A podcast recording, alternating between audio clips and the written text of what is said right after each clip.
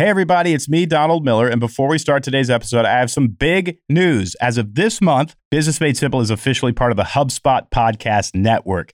We are so honored to be part of the HubSpot family of shows designed to help professionals listen, learn, and grow by providing access to the world's leading B2B podcasts like Success Story with Scott D. Clary, Being Boss with Emily Thompson, and us. You can check out all of these shows and more at HubSpot.com slash podcast network.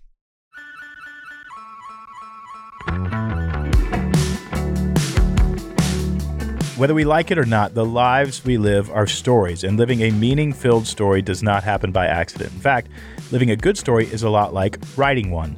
Unless you put in the work to write a good story, you may find you have lost the plot in your own life. You find yourself feeling restless, feeling bored, feeling hopeless. If you feel like you've lost the plot in your life, then this six part limited series called Hero on a Mission, based on my book Hero on a Mission, is just for you. It's all brought to you by the HubSpot Network. Your business, your relationships, your story needs to flow out of something, it needs a plot. If you've ever thought or wondered if life is meaningless, I want to convince you that it is not. There is, in fact, meaning in life, and there can be an experience of meaning for you, but only, only if you take control of your own story. I'm Donald Miller, and I want to welcome you to this limited series all about becoming a hero on a mission.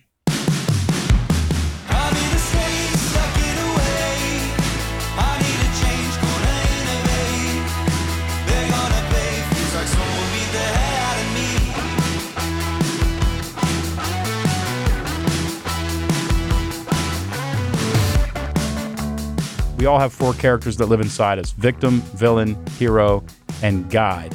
I've done two previous episodes of this podcast on what it means to play the victim, what it's like to play the victim, and how playing the victim will ruin your life. And then last week we talked about the villain, how playing the villain will, you know, equally ruin your life and also ruin the life of others. The only problem is we're just not very self-aware.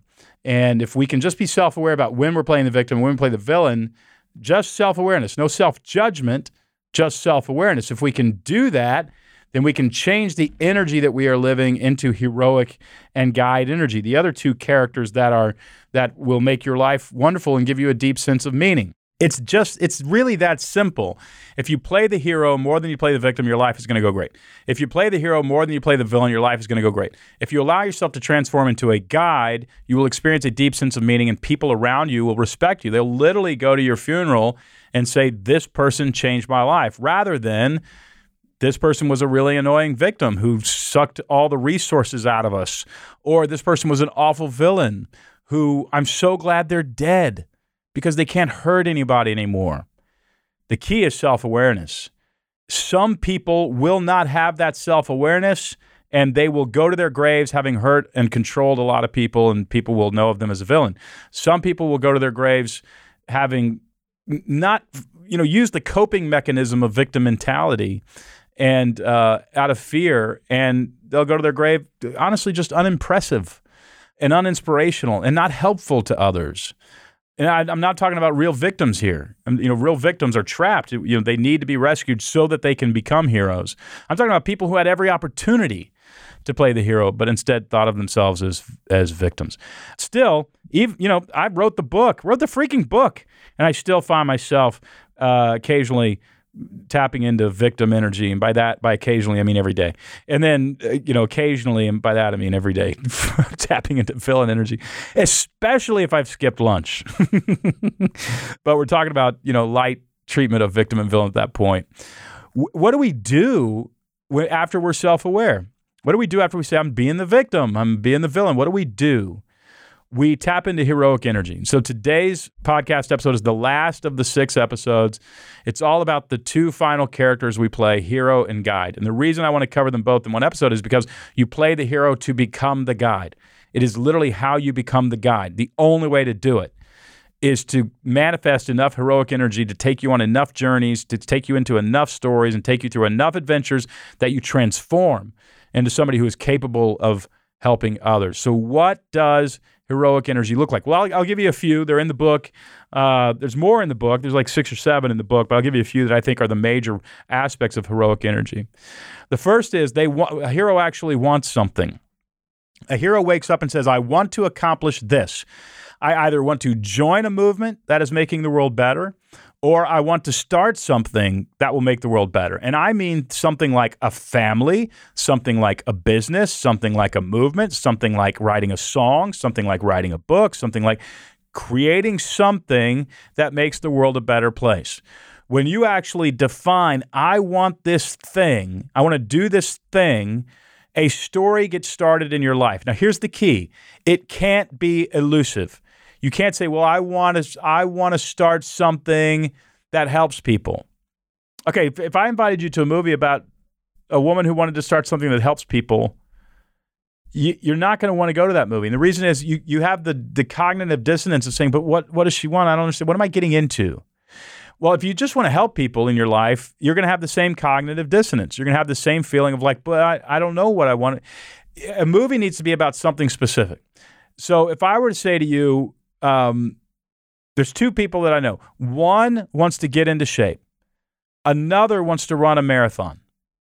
Which person do you think is more likely to get into shape? Everybody would say the one who wants to run a marathon. Everybody. Nobody would say, well, the one who wants to get in shape. And they literally said it. No, because we know that a marathon is something you can do that you can measure and you can say whether you did it or not. And we know how much training is involved, and you're going to have to get in shape to run the marathon. So, what we really just said was because we put the goal in a narrative context, in the context of a story about somebody who wants to run, run a marathon, it's more likely that the goal will be achieved than if we just say, I have the goal of wanting to get into shape. It's the narrative context that makes it more likely that we achieve those goals. And so heroes are living inside of stories. And if you can find a story for yourself that you that just lights your heart up and makes you want to engage and makes you want to go for it, you are much more likely to not only achieve that thing, but to experience a deep sense of meaning. So in the book, I talk about Viktor Frankl's ideas who was the father of meaning, if you will. He's the one who actually helped us understand what we need to do to experience meaning. But if you want to experience meaning, you have to live within the context of a story. So that means if you want to be a hero, define something that you want. Define something that you want. In my life, there are three major stories that I'm trying to live, and they are incredibly defined. I have a, a company called Business Made Simple. You're listening to the Business Made Simple podcast we want everybody, every small business owner to understand that if you want to build your business, you should build it like an airplane. And my goal is to have a $40 million coaching company that coaches small businesses to grow their business and build it like an airplane. Your story needs to be so specific that you can see it. And I think a lot of us, we sort of set goals where we want things in life, but they're so elusive, we can't picture them. And that's where you're failing to get narrative traction. So, narrative traction is when we wake up in the morning and we are interested in putting something on the plot. And, th- and that is so wonderful because it helps you experience less tension, less depression, less anxiety. Because really, a lot of tension and depression and restlessness is us sitting in the theater of our mind watching a screen and nothing's happening on it. But when you wake up, you're going to say, well, no, I want, I want to take my kids out of school and I want to travel around the world. I want to do one year where we educate my family by actually visiting places. That's a vision. You can you can the final flight where you get off the plane, and you return home. That's a climactic scene. You could make that specifically happen. So if you need narrative traction, one trick is get definitive on what you want. Don't be elusive. You know, unpredictability is part of what makes starting and growing a business both exciting and let's be honest, terrifying. From the next loan payment to your next big sale or your next acquisition, finding predictability in business is about as likely as finding a last minute Valentine's Day dinner reservation. It is unlikely. A HubSpot CRM platform, though, is here to help you grow and scale with you through uncertainty so you can spend your time getting to that dinner reservation. HubSpot's reporting dashboard is like your crystal ball, giving you a bird's eye view on your marketing, sales, and customer service performance you can get ahead of any issue before they happen. And shared inboxes make incoming chats and emails easy to manage and scale for everybody. Learn more about how a HubSpot CRM platform can help your business grow better at HubSpot.com. And now back to the show. Okay, the second characteristic of a hero that's so important is that they are willing to engage challenges. One of the reasons that we want something that's so elusive and we don't something want something specific is because the second you want something specific, the second you define it, you're going to be hit with challenges. There is a headwind in life that blows against anything worth achieving. There is a headwind in life that blows against anything worth achieving. Therefore, the best way not to face a headwind is to not want anything.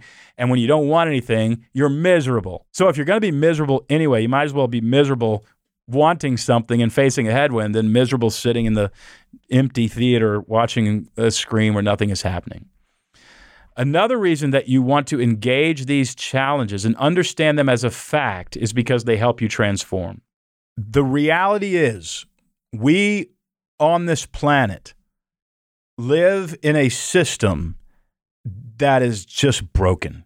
It, there's just something not right. You know, Christian theologians would say it's the fall of man. There's other stories out there where people try to explain it. I, I, I, I, I pray to Jesus, so I tend to agree with this idea that there's, there's something spiritually broken about the world and physically, to some degree, broken about the world.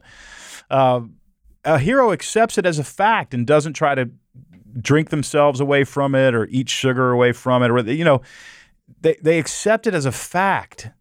And um, the more we can accept that the less it bothers us because we just accept it. It is so it's so hard. I'm not going to pretend like that's easy. You know emmeline my daughter is five months old she is in entirely in complete innocence and accepts the world as it is. She is a happy baby. Many, many people told us they've never seen a happier baby. I, every morning when I wake her up, I have to, she sleeps on her stomach now, so I turn her over, and the biggest giant smile comes across her face. She is delighted at being alive. Delighted. And I'm the guy who wakes her up every morning. So I take her into the the closet where we have her where we change her diapers on this table and we change the diapers. And then we have a morning ritual nearly every morning, nine out of ten mornings. We walk out onto the front porch and we greet the day. And as soon as we see the light coming through the windows, I start in. Wow, Emmeline, can you believe it's this morning it was raining? It's raining. The flowers are being watered. It's beautiful. You know, I, I just want her to learn over the next five years that wake up and see something good. I want I want that habit to be inside of her. What's hard for me is the fact that at some point I got to answer really tough questions. I've got to answer questions like what do you do with a broken heart? What do you do when you want something you can't have? What do you do when a friend betrays you? What do you do with death? We've got a little dog named June Carter. June is five years old. June is a, a mix. She's a small dog. She's probably going to live to be about 14 or 15. Emmeline is nine or 10 years old when June passes away. It's going to break her heart. Then, when she's 25 or 30 or 35, she's going to be standing at my funeral. How do you prepare her for that? If we can just accept that there's something in this world that's broken and it's painful, but we are going to have a heroic attitude and response toward that fact. Not going to hide it. We're going to have a heroic attitude and response toward that fact. Maybe, and it helps me to believe that there is, there's something on the other side of this life that I, I certainly hope resolves the tension that we experience, including the tension of death. I certainly hope that. But I also hope there's some sort of, I don't know, reward for having had a good attitude about this stuff. I don't know. I don't know if, that, if that's there or not. I'm not trying to start a religion here, but I'm, you know, I don't know. But I, I just hope there is, and I hope that that God would say to me, you know, well done. Way to not turn away. Way to just face it. And I want to teach that to Emmeline. What do we do about poverty? What we do about poverty is we work to create jobs. We help those who are have fallen through the system. We give any assistance. That, that's what we do about poverty. What do we do about a friend whose heart is broken? We go to them and we comfort them. We, we, we somehow put a, a hand over the wound and stop the bleeding, but we don't run from it. We accept the challenges. That's what a hero does. And then third, the hero transforms. It is by accepting the challenges that are just embedded in the, in the DNA of our existence, and also the challenges, the headwinds that come at us for wanting something beautiful. We accept those, we engage them, we make progress through fits and false starts. We get beaten down a lot, but we keep getting back up to make it happen. And it is and it is in that process and only in that process that you transform into a better version of yourself. You will not transform into a better version of yourself by looking in the mirror and saying, I want to be a better version of myself. You only transform into a better version of yourself when you have experiences to challenge you. That's it. It's only through pain, hardship, and challenge that people become a better version of themselves. But a hero does it. That begs the question what do you transform into? Well, what you transform into is a guide.